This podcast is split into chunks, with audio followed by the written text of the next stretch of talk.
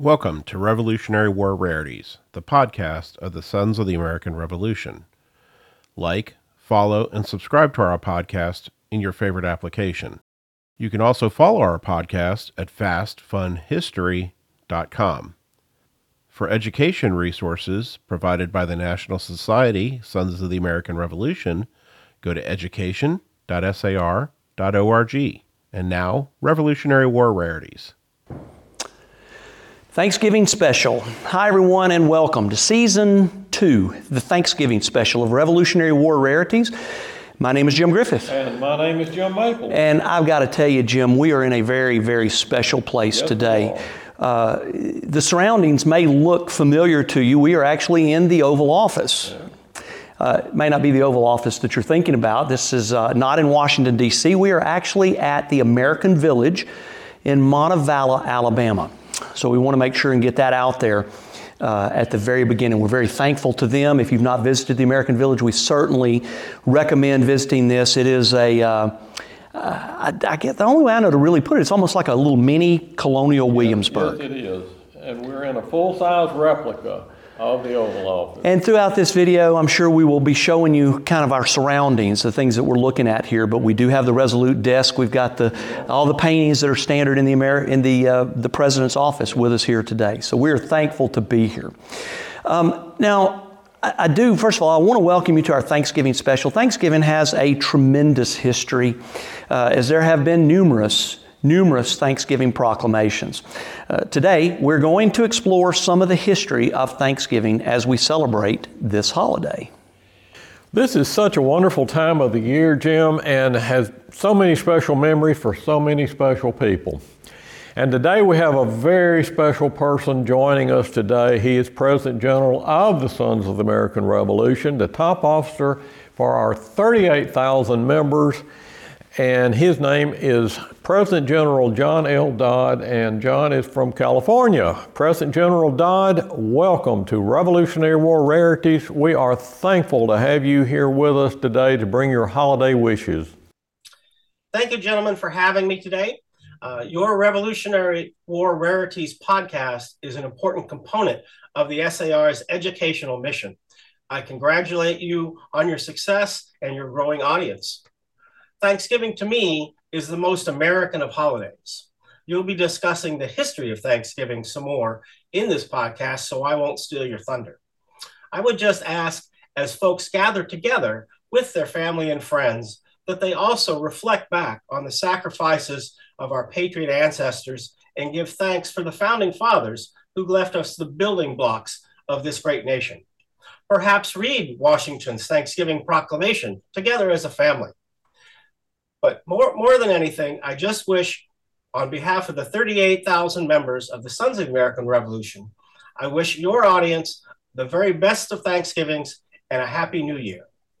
Thank you, President General Dodd. We hope that you and your family have a wonderful, happy Thanksgiving as well.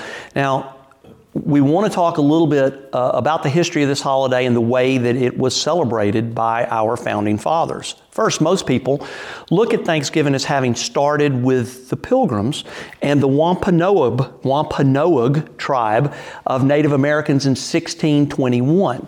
At least that is generally recognized as the first Thanksgiving festival celebrated within the colonies.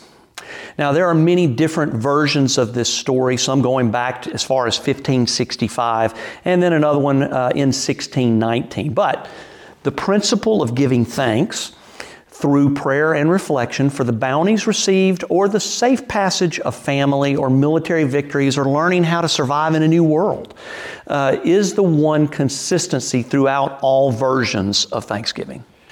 Well, Jim, we do not intend to go back to the beginning of Thanksgiving, but rather to focus on the period around the founding fathers and the American Revolution. The fact is that there were numerous Thanksgiving proclamations. The most famous were issued by George Washington and later by President Abraham Lincoln. That is correct, Jim Maples. In the 18th century, Thanksgiving was referred to as thank days or days of thanks, and they were issued at various times of the year. The days of thanks were considered very solemn days. If you compare that to our Thanksgivings of today, uh, I think you'll see that. Uh, ours are not necessarily very solemn. Uh, but thankfully, much of the emphasis on prayer and spiritual reflection is still in place today. Most people agree that the original Day of Thanks within the United States, assuming that you define the United States as starting on July the 4th, 1776, was December the 18th, 1777. This Day of Thanks was proclaimed by the Second Continental Congress on November the 1st, 1777, in recognition of the victory at the Battle of Saratoga. So I'm going to read you the text of the, of the proclamation. It's fairly lengthy, but at least it gives you an idea of what the government officials were thinking uh, at that time. So here goes.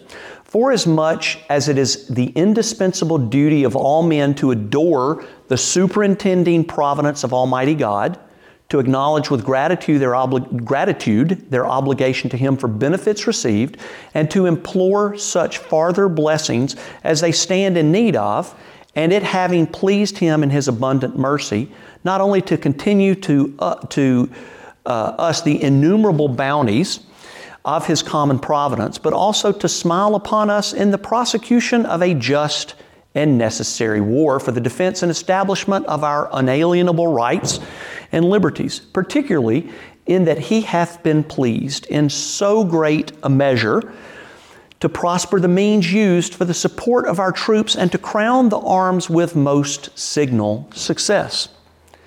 It is therefore recommended to the legislative and executive powers of these United States to set apart Thursday, the 18th day of December next, for the solemn thanksgiving and praise that at one time and with one voice the good people may express with grateful feelings of their hearts and consecrate themselves to the service of their divine benefactor.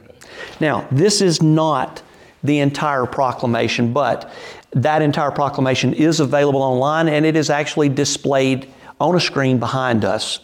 Okay, well, Jim, eh, I guess you noticed the language back then was just a little bit different than the language of today. And also, it's actually hard to follow. So. Yes, and to notice that it was a December, right before Christmas, when they were going to celebrate. There were additional Thanksgiving proclamations from 1778 to 1784, then a quiet period, which ran from 1785 1788. But in 1789, George Washington would issue the first Thanksgiving proclamation by a U.S. president in the celebration of the ratification of the United States Constitution. Thanksgiving was then celebrated whenever proclamations were issued. Some of these proclamations call for fasting and humiliation, but then Thanksgiving, Jim, just kind of went away. At least officially, there were no days of thanks until from 1816 until 1862. And 1862 is when Abraham Lincoln revived the celebration of Thanksgiving. So, Thanksgiving has been celebrated every year since 1862, but it was not an official federal holiday in until 1941 when it was signed into law by President Franklin D. Roosevelt. But one more little known fact about Thanksgiving. Did you know that there is someone who is considered to be the mother of Thanksgiving? The mother of Thanksgiving. I've never heard this before. It is true, though. Her name was Sarah Josepha Hale, and she lobbied the United States government for over 30 years in the 1800s to officially recognize Thanksgiving. By 1854, there were 30 states or territories that celebrated Thanksgiving in some form or fashion. And although she never saw Thanksgiving as, a, as an official holiday, her influence on the creation of the holiday absolutely was immense. She is rarely recognized for her contribution to Thanksgiving. Instead, here's the crazy fact. Instead, Sarah Josepha Hale is more famously known as the author of the children's poem, Mary Had a Little Lamb. And that, my friends, is a Revolutionary War rarity. We hope that you have a wonderful Thanksgiving day and a safe and happy Christmas season. My name is Jim Griffith. And my name is Jim Maples. And we thank you for joining us today. And please be sure to join us for the next episode of Revolutionary War Rarities. This has been a production of the National Society Sons of the American Revolution, www.sar.org.